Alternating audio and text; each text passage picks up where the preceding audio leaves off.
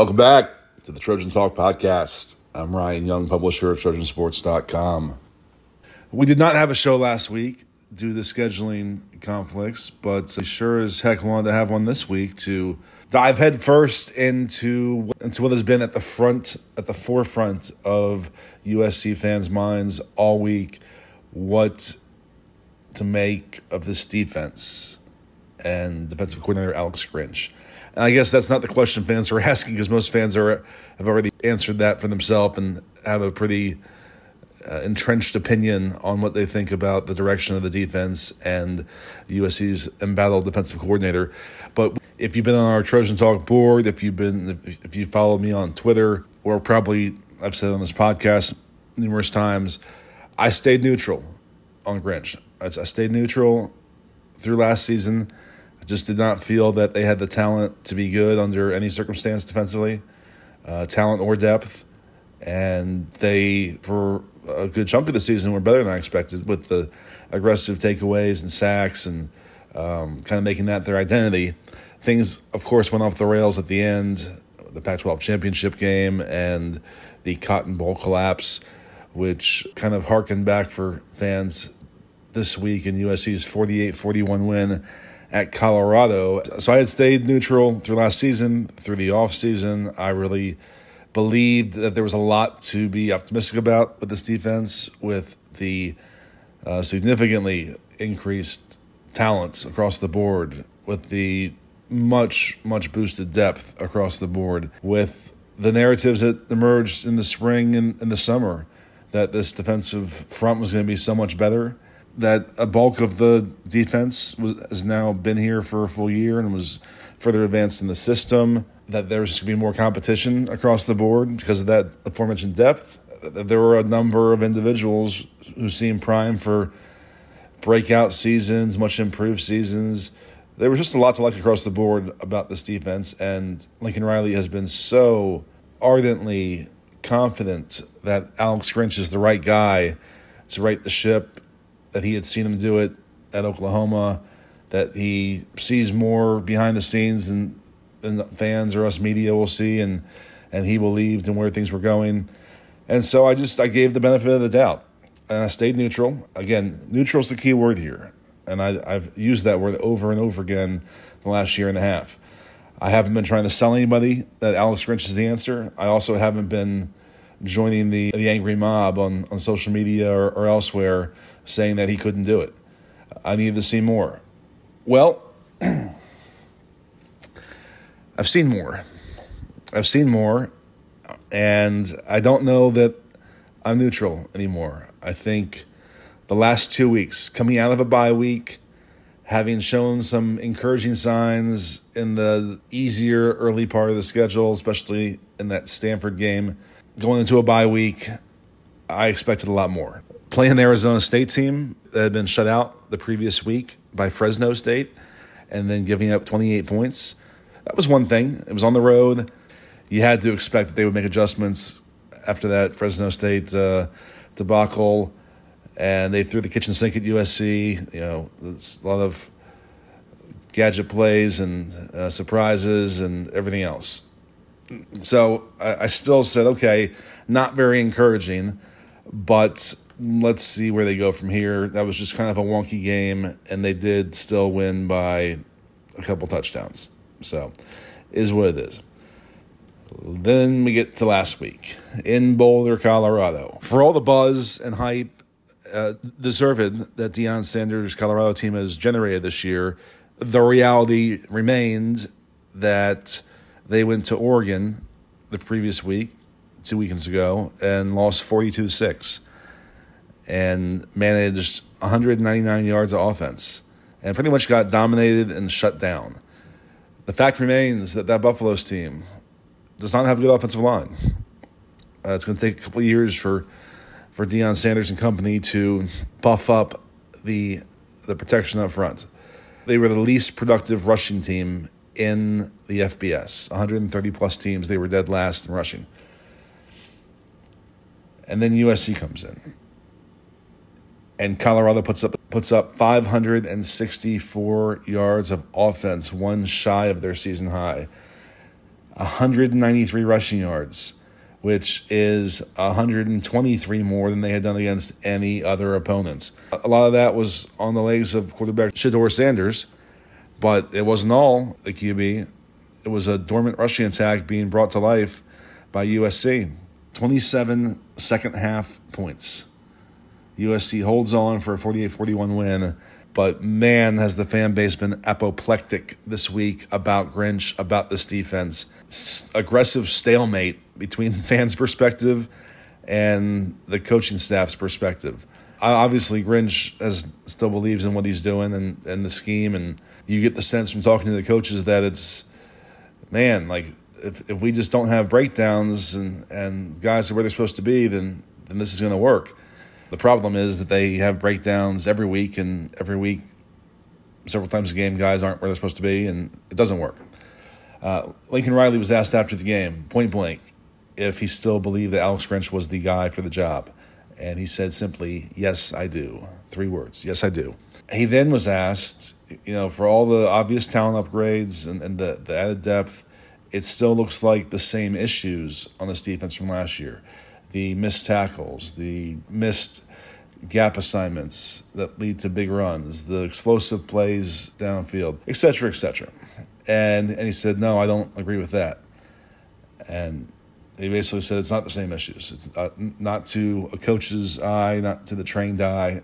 And so there's this chasm of perspective between the, the fans on one side who are I don't know what support remains for Alex Grinch in this defense. And then Lincoln Riley and the coaching staff on this side, where I don't know if they've lost any confidence in what they're doing. And it's a really interesting situation. It obviously, ultimately, is what this USC football season hinges upon. It's what will decide how far this team can go. Because as we, as we saw last year, even with arguably the best offense in the country, there will be a week or two weeks or three weeks where that alone is not enough. And do the Trojans have the other the other side of the coin? For the first time, I'm dropping my neutrality, and I got to admit that I'm not overly optimistic that they do. Uh, I'm not at zero like a lot of people listen to this podcast. Uh, I'm not at ten like Lincoln Riley and uh, and the staff.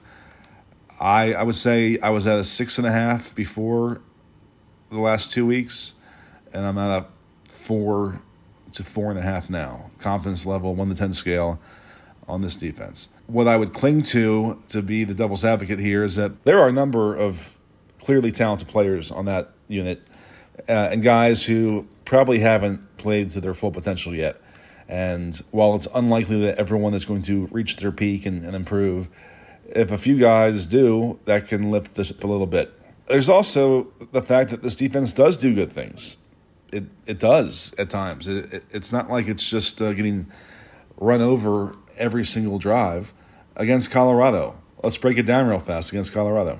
A three and out punt, an interception, a three and out punt, uh, a six play drive, Indiana punts, a four play drive, Indiana punts, a three and out punts, a six play drive, uh, Indian on downs in the fourth quarter. Now, between those were some really bad sessions uh, and all those touchdowns and second half points for the Buffaloes. My point being, though, is that whatever they're trying to do does work at times.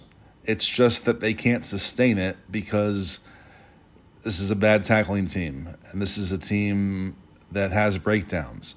This is a defensive scheme that demands that neither of those happen. We'll get into it more with Max Browne here as we bring him back on the show. But if you go back and watch the tape and just look at how often they're depending on the first tackle tackler to get the job done, and there's no one else uh, nearby to, to save the day if that doesn't happen. Look at how often they're asking their secondary to be on an island, and if they get beat, it's very possibly going all the way for a touchdown. And that's not unique in in football. I mean, that's that's part of being a defensive back is that you have to work on islands and win. But Alex Grinch and company are going to be aggressive.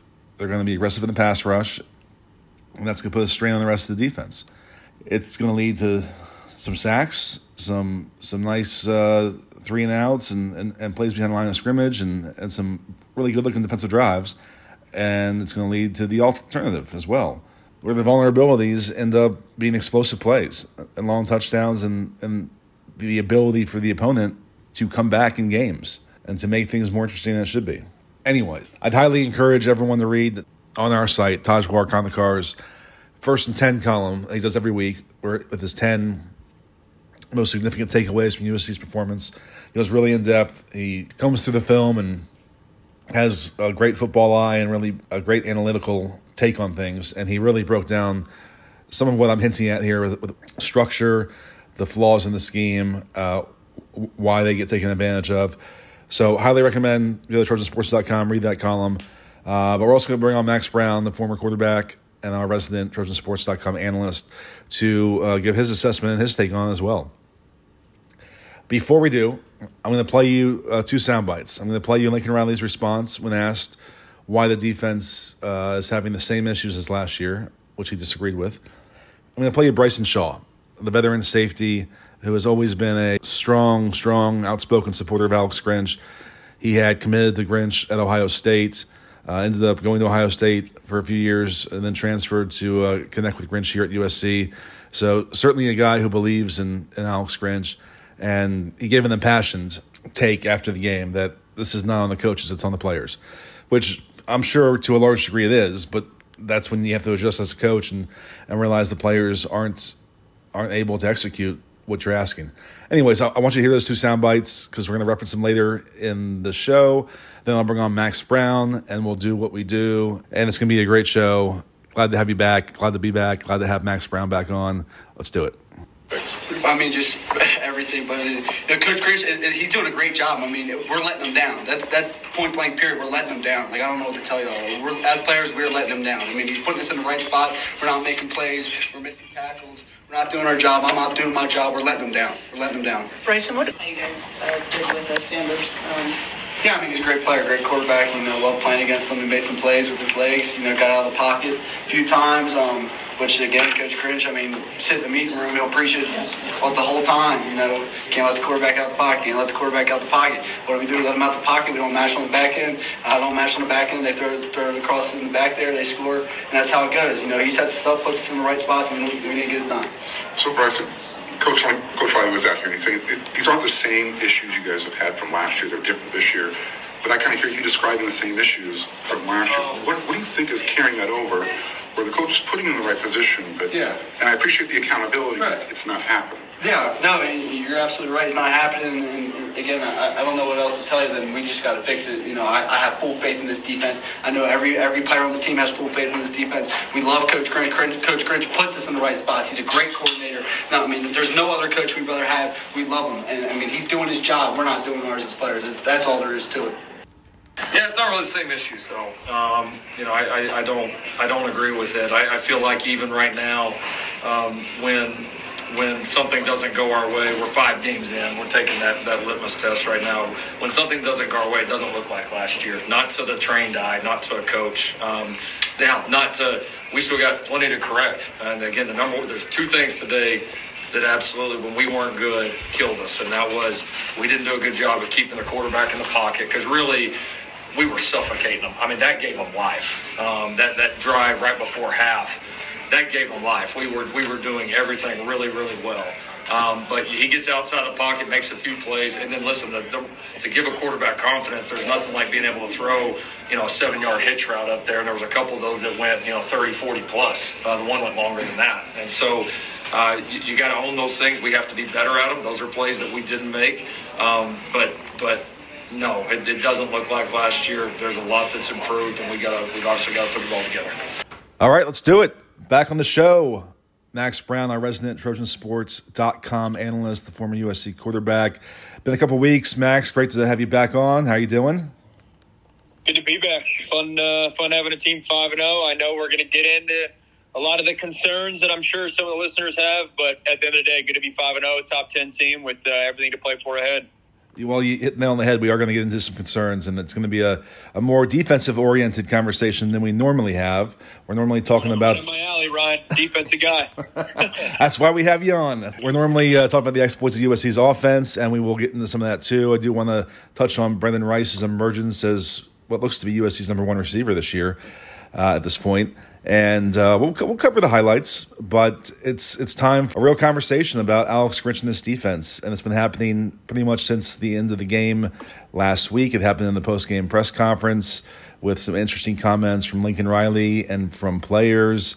Uh, it happened after practice Tuesday as we talked to Grinch, we talked to Riley. USC won 48 41 at Colorado. Like you said, 5 and 0. Everything's still on track. But the biggest test are ahead, especially uh, for this defense. Some elite offenses left on the schedule, and the last two weeks have strained whatever faith there was remaining in the fan base for the direction of this defense. And I'll just say that I've I've maintained neutrality on Grinch uh, throughout this last year and a half, just because I'm not going to belabor the point we've talked about a lot.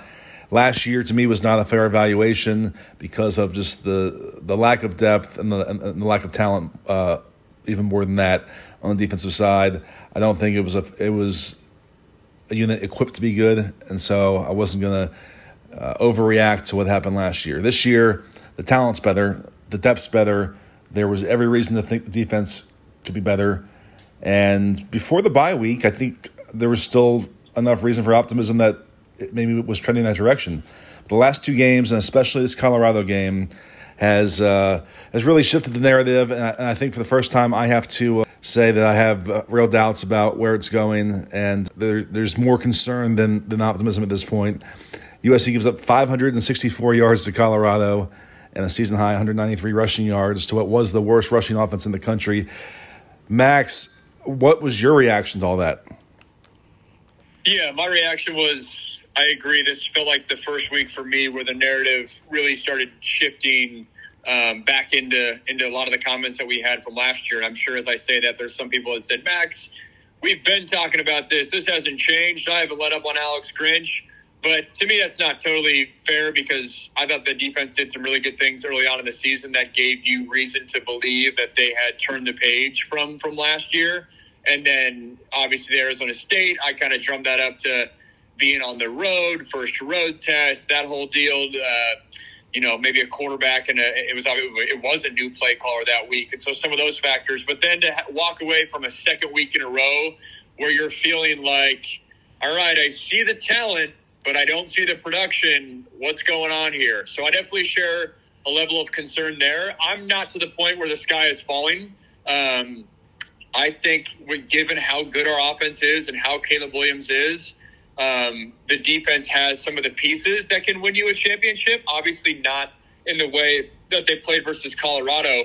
But I still, just from an eye test, see a talent upgrade from last year, which is why I remain optimistic that things could be better. But I'm not naive to the struggles that Alex Grinch has consistently had. And and to me, I think the the part that's the most unfortunate is, I mean, guys that you expected to pop this year have not popped. I mean, Mason Cobb had a good game last week, but I haven't I don't I haven't walked away you know, really feeling like, man, he's taking over games. And he, he, had a really nice game last game. So, I mean, that's, that's, that might be um, undercutting that a little bit. But even, even a guy like Calen Bullock, I mean, he's had an interception, but I haven't felt him in the run game. Like if he's going to be a first round NFL safety, I don't feel that presence. Domani Jackson, for how big of a recruit he was, yeah, you can see that he's got nice talent, but you haven't felt that lockdown, you're not throwing to his side kind of thing. Um, some of the pass rushers, Jamil Muhammad, um, guys like that have really have really leveled up. Um, Solomon Byrd have leveled up, but across the board, I haven't felt that. I feel like I see that. I want to believe it's there, but I haven't felt that, and um, that's obviously concerning. I, I don't think it's insignificant that.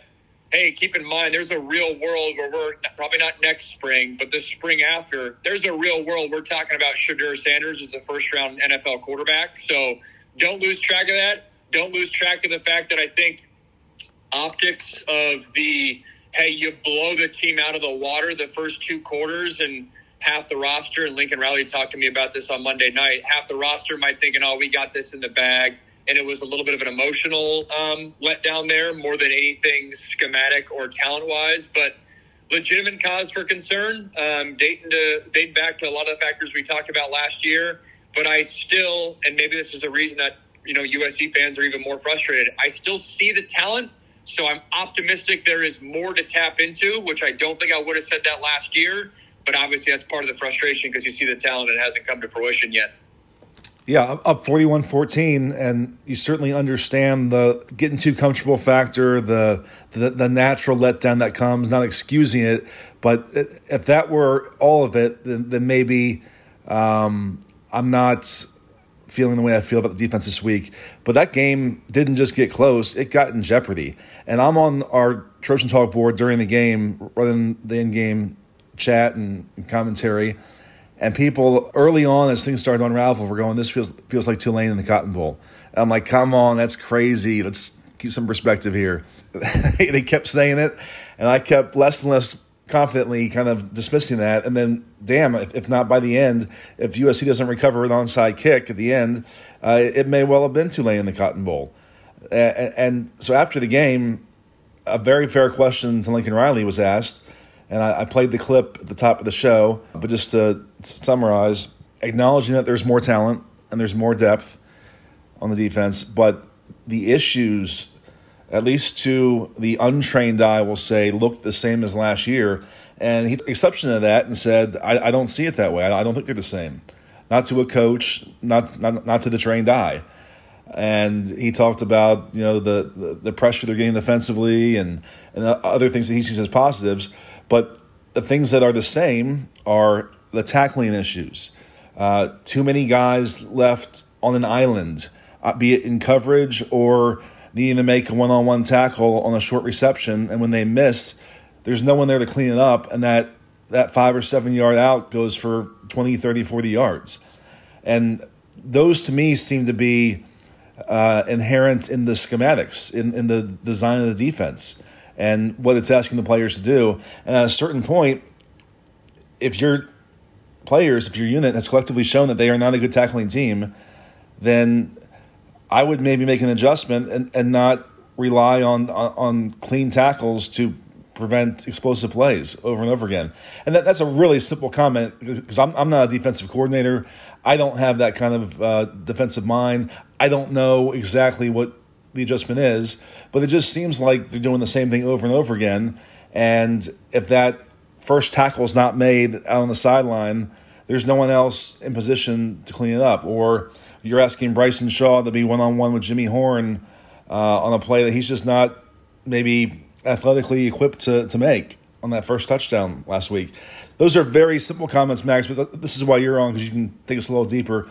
Am I off base that that it's it does look, the same in many ways, and many of the breakdowns are eerily reminiscent to last year. I don't think you're off base, and I think it's important to point out that there is a direct correlation to corners and safeties being on an island and your ability to have favorable looks for your defensive ends from a pass rush perspective. Right. What I mean by that is when you're putting defensive backs on an island, that means you're allocating more resources to inside the box and more resources to doing different creative things from a pass rushing standpoint, um, which is maybe why a Solomon Byrd or a Jamil Muhammad have popped at times. But of course, obviously, like if you're putting up, if you're giving up 41 points a game, I don't care if your edge rushers are, are, are, are, bright spots in the game. No, you need to protect your quarters and you need to protect your safeties. I think there's a lot of legitimacy in that. We've talked about that numerous times in this on this podcast is it's in Alex's Grinch's DNA, in my opinion, to bring a lot to the park schematically in terms of the different creativities. And I think he feels, I guess he did this at Washington State, but he feels the need to you know move around and do different uh, stunts and blitz packages and whatnot. But at times, that creativity comes with putting your corners on an island and relying on your safeties to be dudes, which that hasn't, and corners to be dudes, which that hasn't necessarily showed up.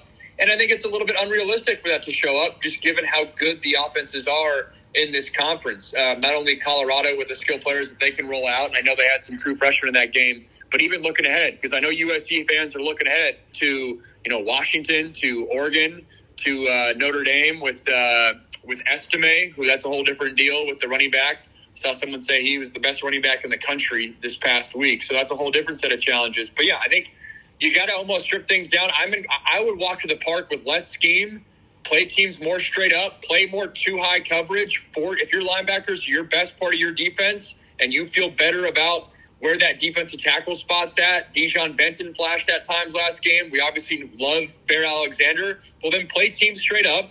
Um, help your corners, help your secondaries. Say we're not going to give up the big play.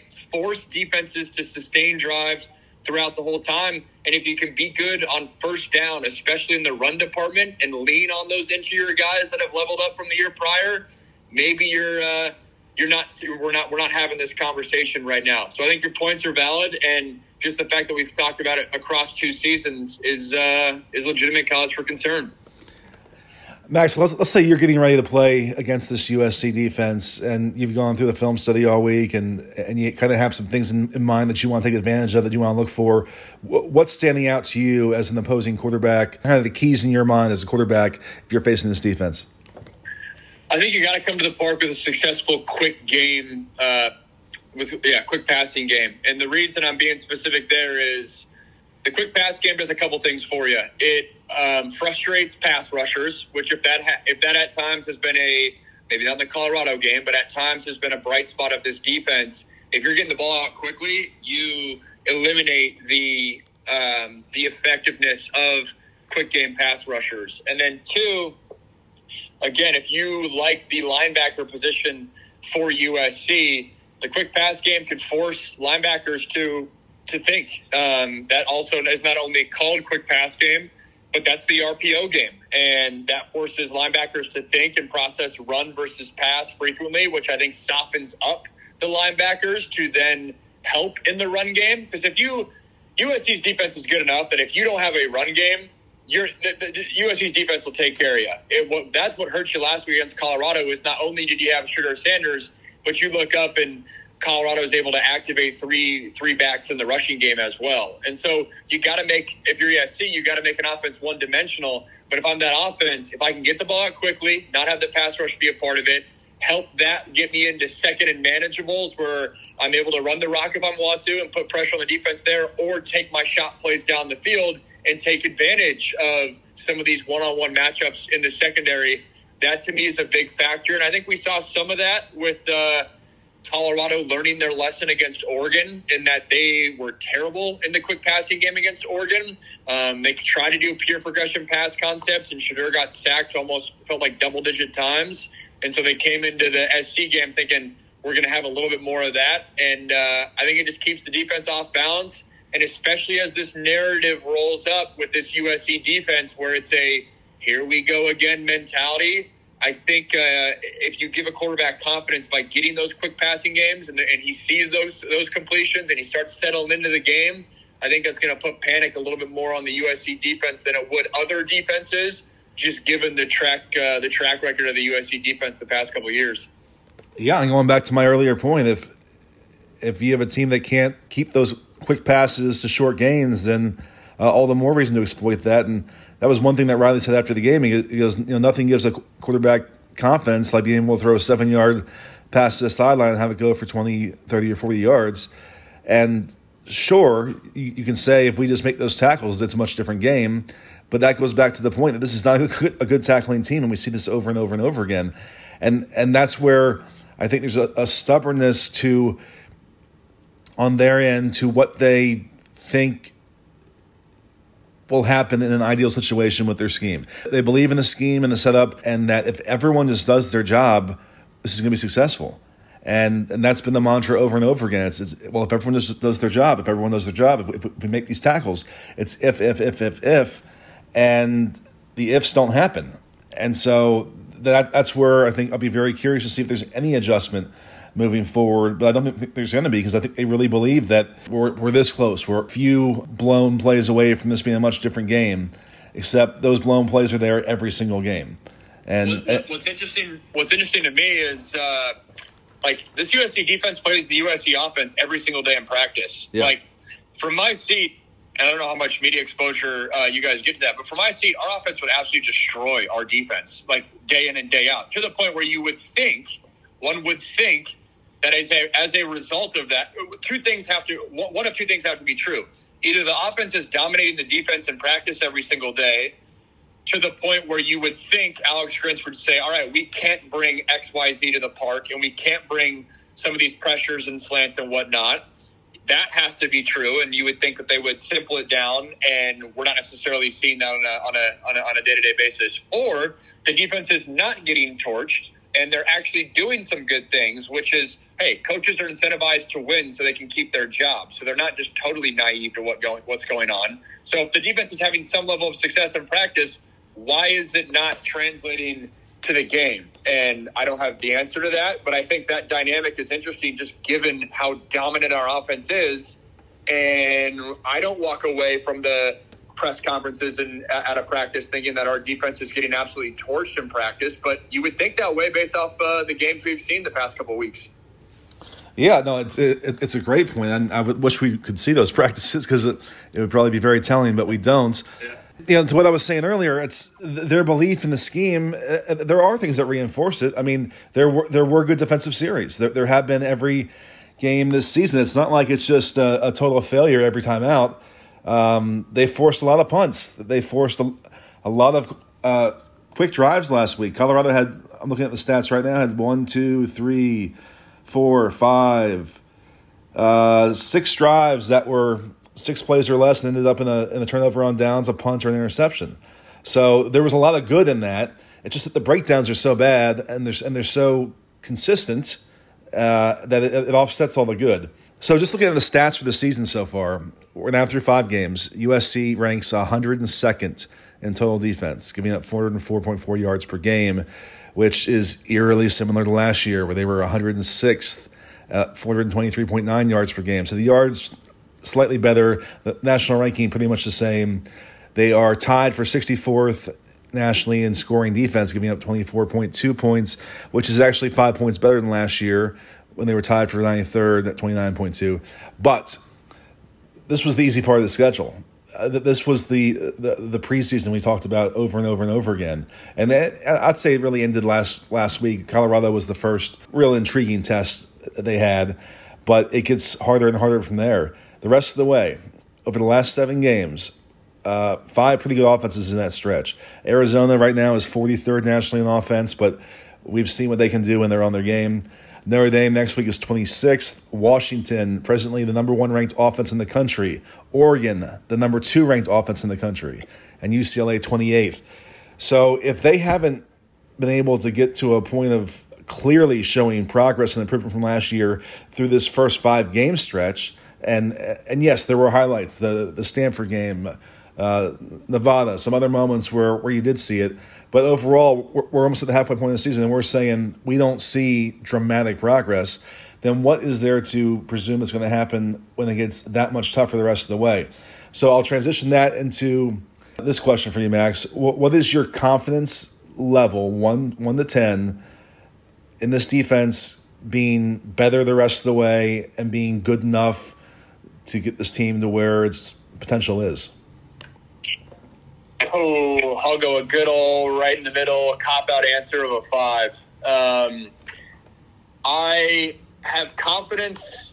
I guess the the reason I'm in the middle, the optimistic side tells me one, I see the talent, I've heard about the talent, I've seen flashes of the talent, and so naturally, just as a football guy, a USC fan, I know it's in there. It's just a matter of getting unlocked. And I also think, again, last game had a little bit of the so, some factors that I think were working against the defense. Shedeur Sanders, the blowout early on. I felt, I thought, and Lincoln talked about this. There were drives in that game. There were turning point drives in the game where they could have run the ball more to protect their defense, and there's some of that. So I see that capacity.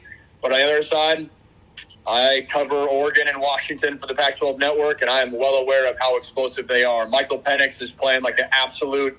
He, Michael Penix is playing like a top 15 NFL draft pick right now. He's absolutely balling. Um, the Oregon offense can beat you in different ways. They can beat you running the ball, they can beat you throwing the ball. So the standard has risen in the Pac 12 in terms of what you need to bring to the park defensively. And you don't need to bring to the park a 20 point performance against Washington. No, you just got to you got to hold them. If you can hold them around that 30 point, you're going to win. You're going to win that ball game, just like Arizona almost did uh, or had a shot to uh, this past weekend. And the offenses are that good. The quarterbacks are that good. The versatility and um, how these offenses can go multiple on you are that good. Where I think there's legitimate cause for concern to look up and be like, man, we're uh, we're you know we're in trouble in that regard. And even Notre Dame too, um, different style than Washington and Oregon. Um, Audric Estime, they're gonna they're gonna start with him, and then Sam Hartman, obviously their quarterback, is a different different element as well, um, or elevated element from what we saw from Notre Dame last year. But that gives me real cause for concern.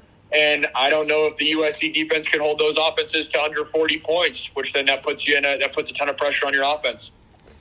I'm at a four and a half, uh, which is not where most of the fans are. I think the fans are at zero, at least the ones who make their opinions uh, known on social media or message boards.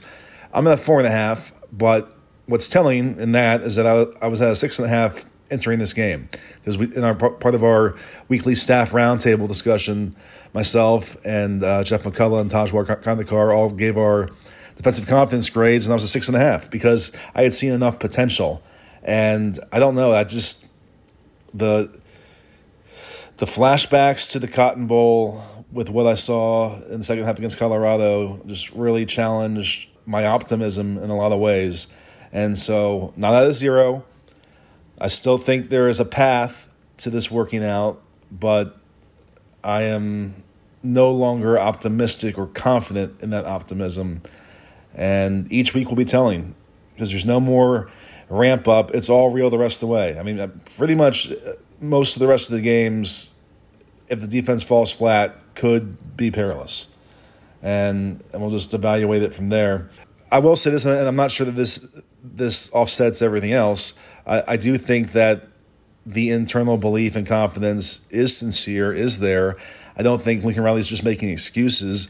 I think he he believes in everything they put together this whole offseason, what they see in practice, what they saw in camp, the the individual talent upgrades, uh, what it looks like when things go right. I think they do truly believe in what they're doing, and I think the players believe in what they're doing. And uh, again, at the top of the show, before we broach on Max, I played the clip of Bryson Shaw in the post game from Saturday, where he just had uh, an impassioned and very raw uh, soliloquy uh, about how this is not on Alex Grinch, this is on the players.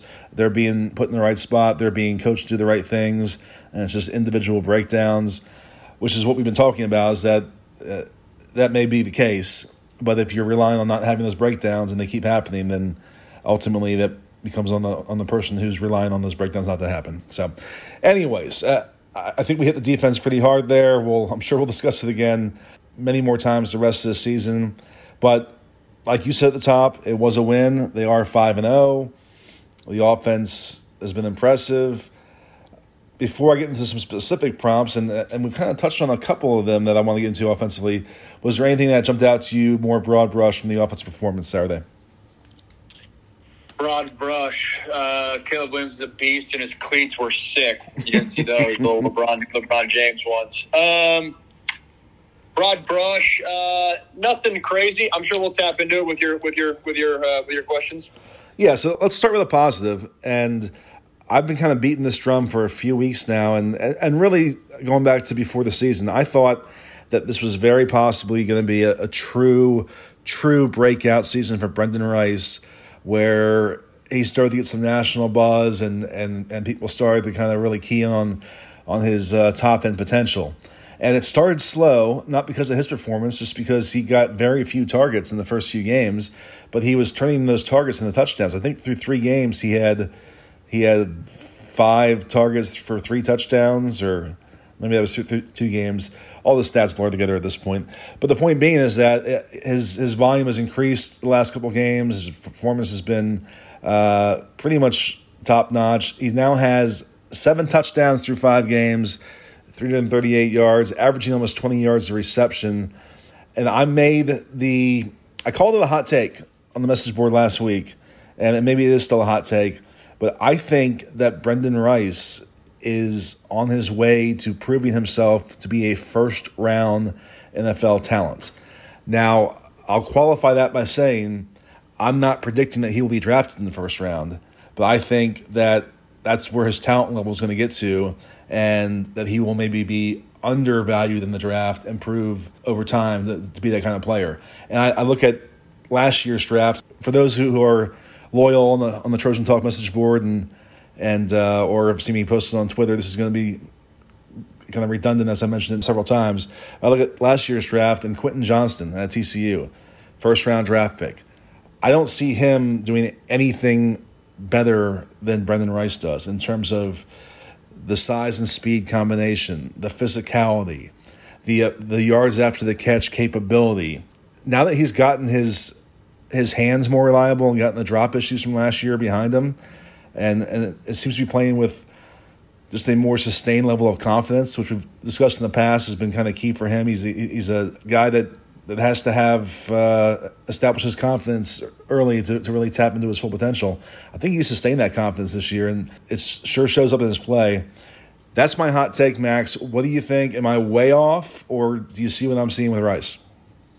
I respect it. Uh, I respect. I think it's an appropriately tempered hot take. Um, I'm not there yet with with Brenden Rice. I think for me, some of the fluidity um, is still. I still need to see more of it on a consistent basis. I think your point about his ceiling, though, being that way, like I can get on board with that. But you know, like you talked about, and I know you were not brushing by those, but the drops from last year, and then again, when I think a top top uh, a first round NFL receiver, that you know, making it look easy, fluid in and out of breaks. Like you're not even thinking about the fact that they're going to catch this ball. Some of those things, I still want to see a level of uh, consistency for Ben Rice. But I'll say this, and uh, loyal SC fans might have picked up on something similar, but it feels like a lot of the commentary around Rice this season and recently has been – people have addressed it, but then it's also been kind of more just alluded to of how much he's grown as a person, like off the field this past year, and how he's not a new man, but a improved man, just from some of the whether it's study habits or how serious he's taken the game of the game of football, or whether it's a relationship with uh, with Caleb or whatnot. Those are not insignificant, and that's a sign of maturity. And I think if if if if this is the next evolution we're seeing of Brenden Rice, it excites me about, hey, is there much more to tap into? Because if if he was maybe just now making these strides, like, all right, where's he going to be at a year from now? Where is he going to be at at the end of the season? That's what excites me, and I think I have belief in the ceiling that's left to go that he could tap into, which I certainly uh, certainly buy that thought process. But it's been great to see him come on. I think I did not realize how physical he really was until these past couple games. I think it's always easy to talk about a receiver being a big physical receiver just based off their roster height and weight. But we all know the deal. Sometimes receivers don't actually play that way. He's playing that way. I thought the hit that he took, that awkward fall in the center of the field um, on that on that in breaking route, you know that that looked like a, a, serious injury the second that he got up. And the fact that he's battling back from that, and that's just he kind of just rolls with the punches. That's uh, that's encouraging because I think you need a receiver like that, especially in an offense like this where you have a lot of speedsters, a lot of exciting playmakers. You need a guy that can get gritty and be physical, especially in the red zone. So love where Brenden Rice is at, and certainly buy that he has more ceiling to tap into the rest of the season. I asked him about that moment after the game Saturday, and he said he was trying to get up as quick as possible before the trainers got out there. And when they got out there, he was trying to tell them, uh, "I'm good, I'm good," and uh, they made him come off the field briefly, but he was right back in the game right after that. And he mentioned another great point that I wanted to ask you about, and I, would actually forgotten until you t- you triggered the memory. After the Arizona State game, I asked Caleb Williams what kind of why and how his his confidence in in connection with Rice has grown over the last year, and he pretty much talked all about off the field stuff and just that he's gotten to know him a lot better. They spend a lot more time together. They just they they have a, a different kind of personal connection. Max, how does that transfer to the field? Has that off the stuff off the field stuff actually uh, matter in terms of between the white lines during the course of a game between the quarterback and receiver? Goes a long way. My favorite receiver at USC to throw to I guess I won't go that far, but one of my favorite receivers, uh, and a guy that sticks out that I still reference today is Darreus Rogers. Uh, love throwing to him, and it came by way of how we talked just in between um, in between practices, how we talked to each to one another at the cafeteria, just joking around. I loved his temperament just as a human being, but also as a football player to the point where, you know, when you're a quarterback and you have the option and you have one-on-one matchup and you have one dude on your right and one dude on your left, you can go to either one. For me, I loved going to Darreus Rogers. He also had the best hands of any receiver that I that I spoke or that I played with, but that off the field relationship certainly goes a long way um, in a receiver. And especially, this is the biggest point, especially when you get punched in the mouth, especially when you're on the road and things aren't going well. That's when you have to fall back on your relationship, where then where, where, where you can look at a receiver in the eye and say, "Let's let's go, let's do this thing." And when you say that comment, you're tapping into the lunches you had, and the classes you had, and the laughs you had, and shoot, maybe even going out with the guy and you know having having fun in that regard. That's where that relationship goes a long way. Versus if it's the receiver that's always complaining about not getting the ball, or the receiver that maybe wasn't putting in that work.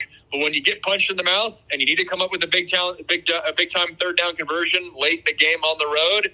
That relationship's not as there. There, there, there might not be that bond in crunch time. So it goes a long way. I don't think it's insignificant. I think it speaks to you know, when you're bringing in a lot of these transfers, how quickly are these guys coming together? That's real. And by all accounts, that has not been an issue for this team the past couple years. But between quarterback and receiver, that to me is uh, certainly a uh, a underrated factor to uh, on-field performance. Good stuff. Well, let me ask you this: five games in, almost the halfway point. Let's recalibrate our expectations for this deep receiving core. What is your prediction the rest of the way uh, in order for who will be USC's top three receivers over the final seven games of this regular season and, and beyond? Well, let me be clear. I don't think this offense is ever going to have a number one receiver. I just don't think that's in their in their DNA this year. I think it's you know one week one guy's going to pop off, and next week the next next guy's going to pop off, and I think Lincoln Riley likes that. Um, I haven't checked the status of Zachariah Branch, but to me, he has the highest upside. I think the top top three receivers will be um, Zachariah Branch, Brenden Rice, and Tahj Washington. Tahj Washington, man, I made the joke on Pac-12 Network at the uh, studio show last week. He has a knack for just every single game. He's the guy that falls through the cracks. I think it happens to be just because you're maybe focused on other receivers and the fact that he's a slot receiver. But he falls through the cracks and he comes up with a big play. It feels like every single week. And I don't think that's a coincidence. Again, I think that's part of his role and a little bit how he's wired, and a little bit of his savviness. I think that continues. And I think those three dudes are, are, are the go-to dudes, um, especially as games get tighter and maybe the rotation is not as let's let's make sure we're spreading the love around. And it's more who can we count on? And a guy like Brenden Rice is a guy that you love not only for what he can do in the pass game but what he can do blocking wise in the run game as well by having that DNA and that physicality part of his game, it'll allow him to just simply be on the field more, which when you're on the field in this offense, the ball is a funny way of getting to you. So I like those three guys. Zachariah Branchman, there's a lot left to unlock there. And if he's healthy and active and whatnot, this back half of the season, when you're really going to have to, uh, you know, scheme guys open and whatnot, there's a lot left more, a lot more left in just what he can do that I think Lincoln can tap into. Okay, good stuff. I mean, I, I think that's a little bit of a hot take. Zachariah Branch, number one receiver the rest of the way. I, I know you said not a number one receiver, but number one on, on your rankings. I'm going to go Rice, Washington, Branch in that order. But Branch is definitely the X factor because I agree with you. We haven't come close to seeing – the full impact of what he can do. If they want to truly unleash him, I would not put any ceiling on what, what he could do the rest of the way. And uh, to the question about his status, he was back at practice on Tuesday. We're taping this Tuesday or Wednesday afternoon, and Lincoln Riley said he was progressing well. Um, we'll update that as the week goes along, but uh, definitely doesn't seem like it's going to be a long term absence. Whatever kept him out of the game last week. I was asked after that game, though, I, I didn't know how to answer it. If, if Zachariah Branch had played against Colorado, how different is that game? And my first reaction was that I don't know that it's all that different because I don't think the offense was necessarily lacking. Uh, that, that, that to me wasn't the fulcrum of where that game changed. But maybe I'm short selling it. If Zachariah Branch had played against Colorado, Max, what do you think is the impact? Is, is that a different ball game? Yeah, I don't think it's a whole lot, but Yeah. the reason that I hesitate there is Zachariah Branch is one of the only guys. He has the ability, with the way that he plays, to change momentum on a game. And I felt like the Colorado game, a big reason why they came back into that game was momentum. And you start, you know, you have that drive to close out the first half that gives them confidence. And if Zachariah Branch was in the game and he comes up with some flashy play that stuns the crowd and they're silent, that maybe the crowd doesn't get engaged the way that they were, and Colorado doesn't have the confidence that they have. So that to me is not a underrated factor, and certainly something that I'm looking forward looking for in the weeks ahead with some of the teams that we're going to play. Is just from a college football momentum perspective, Zachariah Branch is one of a few guys on that roster. Um, I think Marshawn Lloyd has it in him to do it. I think Caleb obviously has it in him, in him to do it. That can just change the overall momentum of the game in one snap, which is not uh, insignificant. I, I totally agree with that. Totally agree, and um, I definitely think he's one of the absolute most interesting individual storylines the rest of the way, no doubt.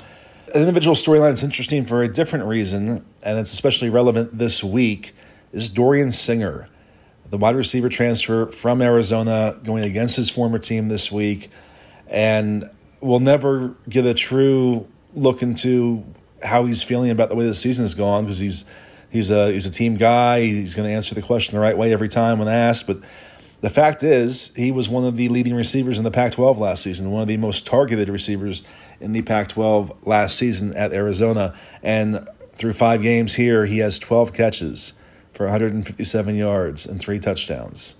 So he's averaging 31 yards a game. This is a thousand yard receiver from last year. What what do you think Dorian Singer's thinking at this point?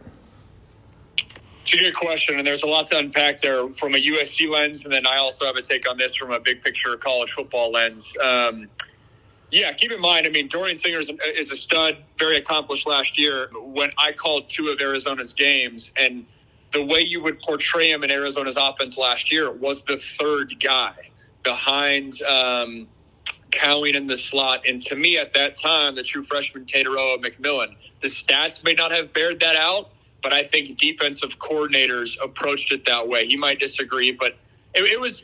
Don't get me wrong. You walk away, and at the end of the season, it was one A, one B, one C. But if you had to rank them, I think that's where it would have netted out. And so he comes to SC, and the big picture college football take there is, I think it's a he's a case study for a cause for concern for guys that ball out at lower level D1 schools or mid tier D1 schools like Arizona, and they're saying, "Hey, sweet, I can go to USC, and this sounds great." Oh, but then you get to campus, and it's just different. And we've talked about we talked about last week on the on the podcast. If Raleek Brown was at Pitt right now, he'd be their best offensive weapon. He doesn't even play for SC. That's just that's just the nature of all the athletes that SC that SC gets. And sometimes the grass isn't always greener, and that's why it's valid for some recruits that when they do go to Arizona, a la Tetairoa McMillan, who was a four star, five star guy at a Servite, he balls out for the Wildcats. If he was on USC's roster and was battling with Brenden Rice for that X receiver, like maybe it's a different story. And for SC fans, we're playing him this week. He's number four. He's a stud out wide for Arizona. Um, but I think that's a that's a that's a real conversation. I'm sure Dorian Singer is is frustrated on some regard. He can I think both can exist that he can be a team guy and be excited that he's on a really good football team that's undefeated, but also frustrated that his role is not to the level that he thought. And to his credit, I think by making that jump to USC, he had that self confidence that he could sustain that role that he had with Arizona. And so I think that, you know, it's a testament to how he's wired, but I think it would be reasonable for him to be frustrated. And again, I think it's a lesson learned eh, because we've seen it. We've seen it a few times, right? We've seen it. I know Christian Roland Wallace had an interception last week, but you know, he, he comes to SC and he's not a surefire starter for this team versus he was on Arizona's team last year and you know, he started for multiple years in a row. I think it's just a, a lesson learned for future transfers that when you come to SC, it's great to have that SC uh, offer. It's great to say you play for the Trojans, but don't expect your role to be a copy and paste type of situation from the school that you're coming from. Great point. Building off that, though, have you seen anything in his performance that informs maybe why he's not uh, emerging into a bigger role? I mean, I, he hasn't had drops. He has great hands. Is it just he's just not getting open uh, or creating as much separation? Is there anything that stands out to you about his play? Um, the short answer is I don't know specifically. I think being around the game um, and and connecting dots here, I felt like a lot of his production last year at Arizona was on fade throws and fade balls and down the field shots, go up and make one on one plays, and that's great. And there's a huge value in that. Don't get me wrong, and I think you could do that for SC. But to get on the field at SC, especially at his position, I think you need to be much more of a tactician and you need to be great at running routes and you need to do the little things. You need to be great in run blocking or at least show that you're you're doing that doing those those elements. And in Arizona, he didn't have to do those. I mean, he, you obviously should do those. Any great offense wants you to do that, but he doesn't necessarily have to be elite at those because his backup is not great. Versus to play at SC, you got to dominate in practice, and I think that's just a different um, different mindset in terms of the uh, the little details that you need to need to get done. Um, and again, I don't know this to be the true. I, no one's ever told me this, but just having been in in that locker room in, at a different year, my gut says that there's uh, a little bit of that going on. Good stuff. One last offensive matter before we we get to the matchup, I guess. Uh, Marshawn Lloyd, another big game, 13 carries, 84 yards, and a touchdown. Making sure I have that right. I do have that right. For the season, averaging 8.3 yards a carry, 433 yards, three touchdowns. But uh, it's clearly separated as number one back. Uh, Austin Jones had a very minimal role last week, but even still, Marshawn Lloyd not getting a huge volume. And to that point, in the second half on Saturday, Colorado, USC's running backs combined had six carries five for Lloyd, one for Jones. You have a commanding lead in a game on the road and a run game that's clicking, and you only hand it off six times the rest of the way. What did you make of that? And is that just in Riley's DNA that he's just he's never going to want to give up too much of the pass game to just go go full ground attack and, and, and close out a win?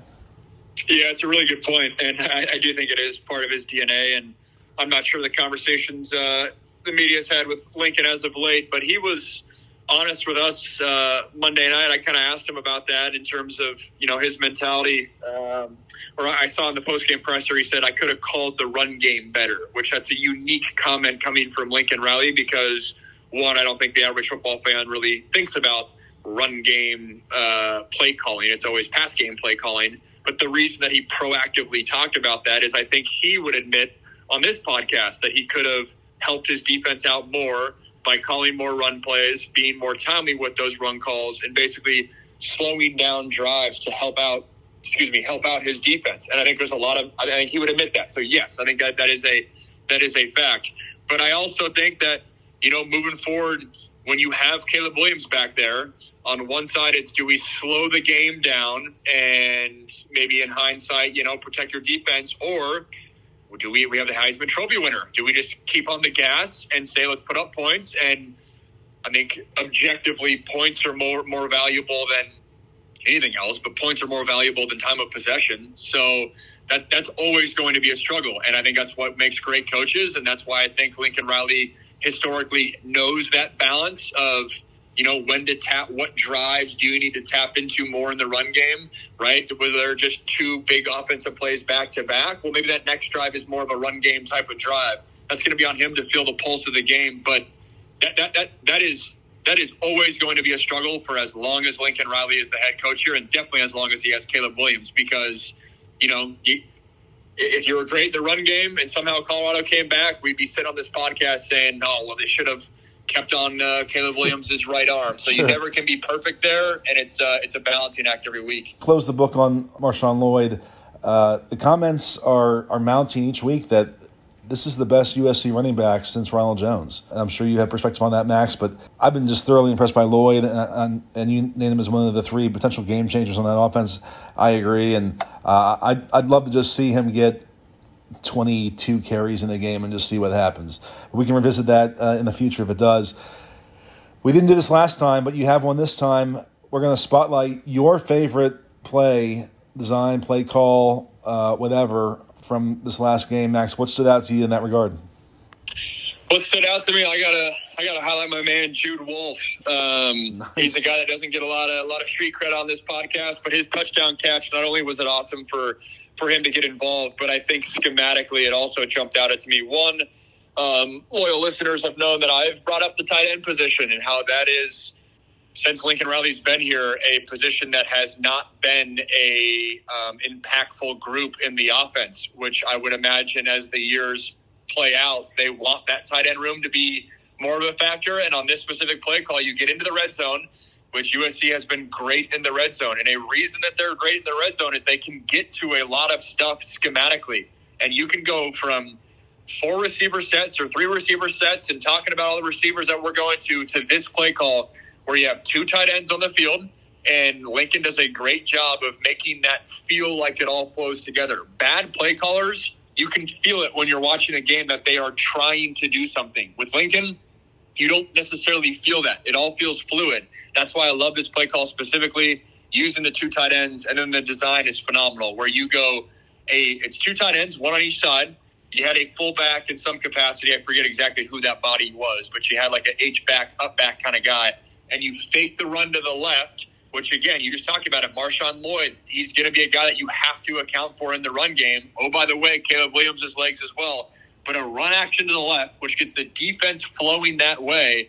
And then you have Jude Wolfe, uh, who pretends to block for a second and then releases into the flat. And not only does he release into the flat, but another reason this play design is great, it's a left hash call.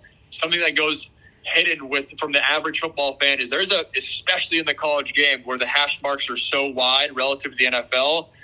The timing of play calls is one thing, but then the how you use the hash marks is another big thing in that if this was a right hash call instead of a left hash call, Jude Wolfe maybe runs out of room, or maybe this defender is able to hang in there because there's just less grass to defend. But by calling this play call on the left hash, with Jude Wolfe being on the right, when he releases, there's a lot more room to get into. And if if this was covered better, potentially more room to run towards, and Caleb was able would have been able to throw him open. Obviously, wasn't that that wasn't needed because he was so wide open, but I thought just the timing was great. The how fluid the play calls worked together were great. That I, I mean, I take it I take it for granted when I watch a Lincoln Riley offense. Um, and that his his ability to just throw so much at you, yet it all all sync together is impressive. And then Jude Wolfe, man, a guy that's battled a bunch of injuries, getting in there for a touchdown on the road when he needed him to. Um, the schematics of the play all uh, all work together perfectly. So great. That was awesome. That was awesome. Thanks, Max. Appreciate that. Um, let's wrap it up with a quick look at Arizona. Comes into the Coliseum this week. The Wildcats are three and two, two respectable losses. They lost on the road in overtime to Mississippi State in week two, and they lost 31-24 to Washington last week, albeit after a late touchdown that kind of closed uh, the score a little bit. But uh, most notably, they held the Huskies to a season low, 474 yards.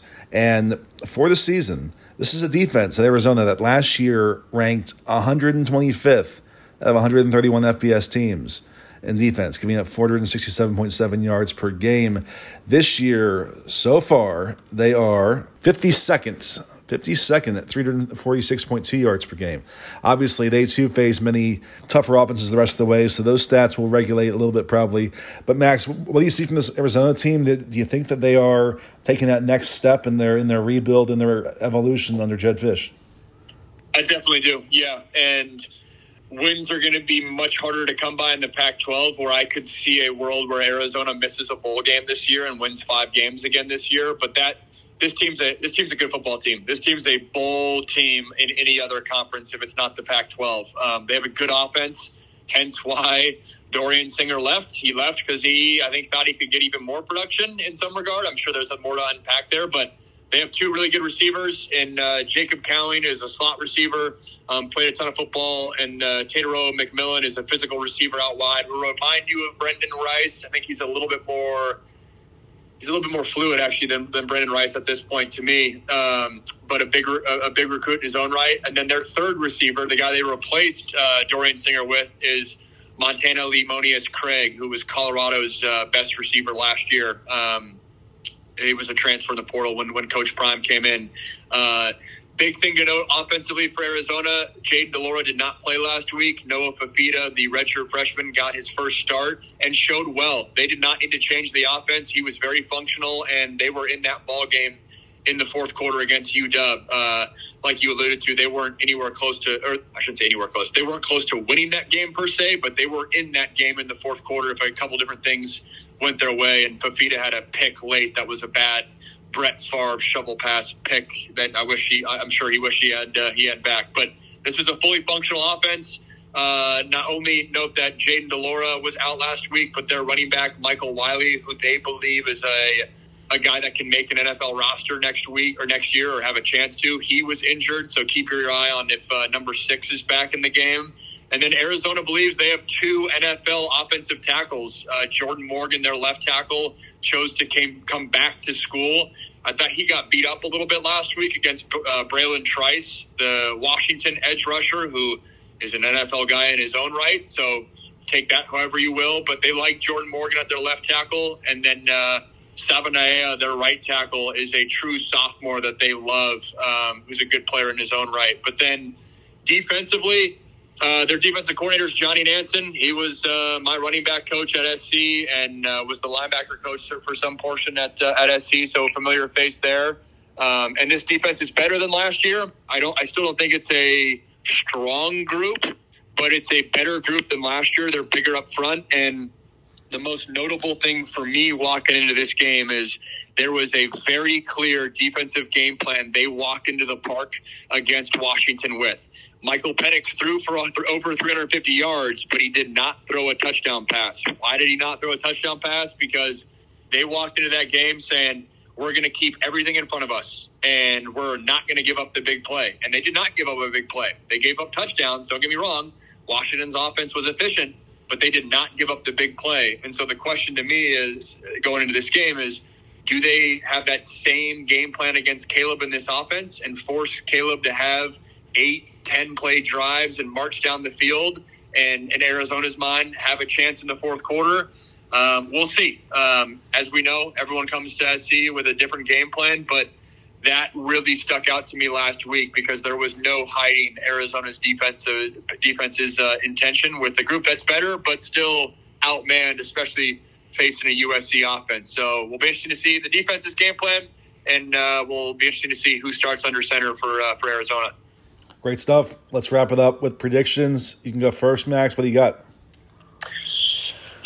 I got Arizona to cover. I think the line last was 21 points. I think USC handles business, but I like uh, I like it. What 48?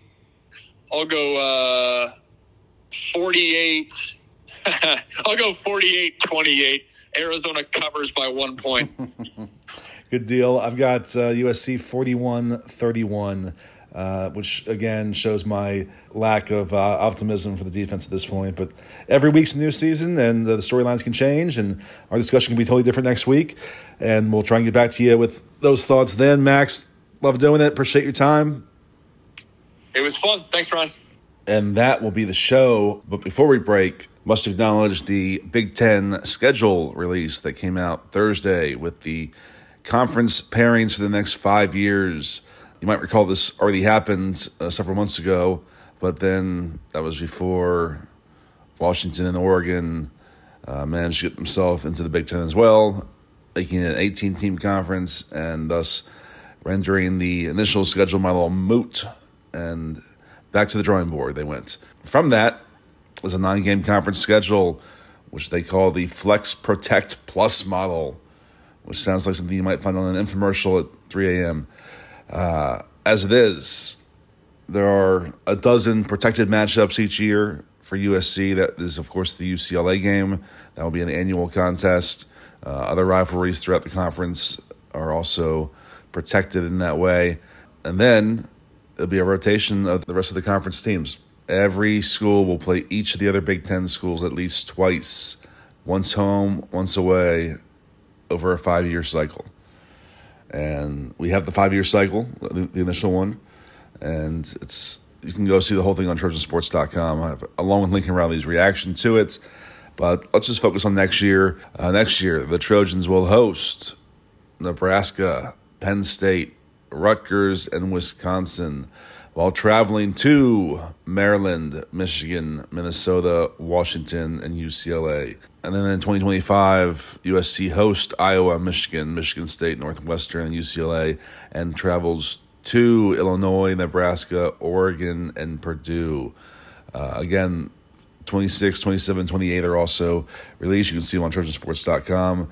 And there's a glimpse of what is ahead in the near future. In the meantime, the Trojans are 5 0, host Arizona this week. Storylines abound, and we'll break them all down for you this weekend on the site and get back on the podcast next week. Thank you.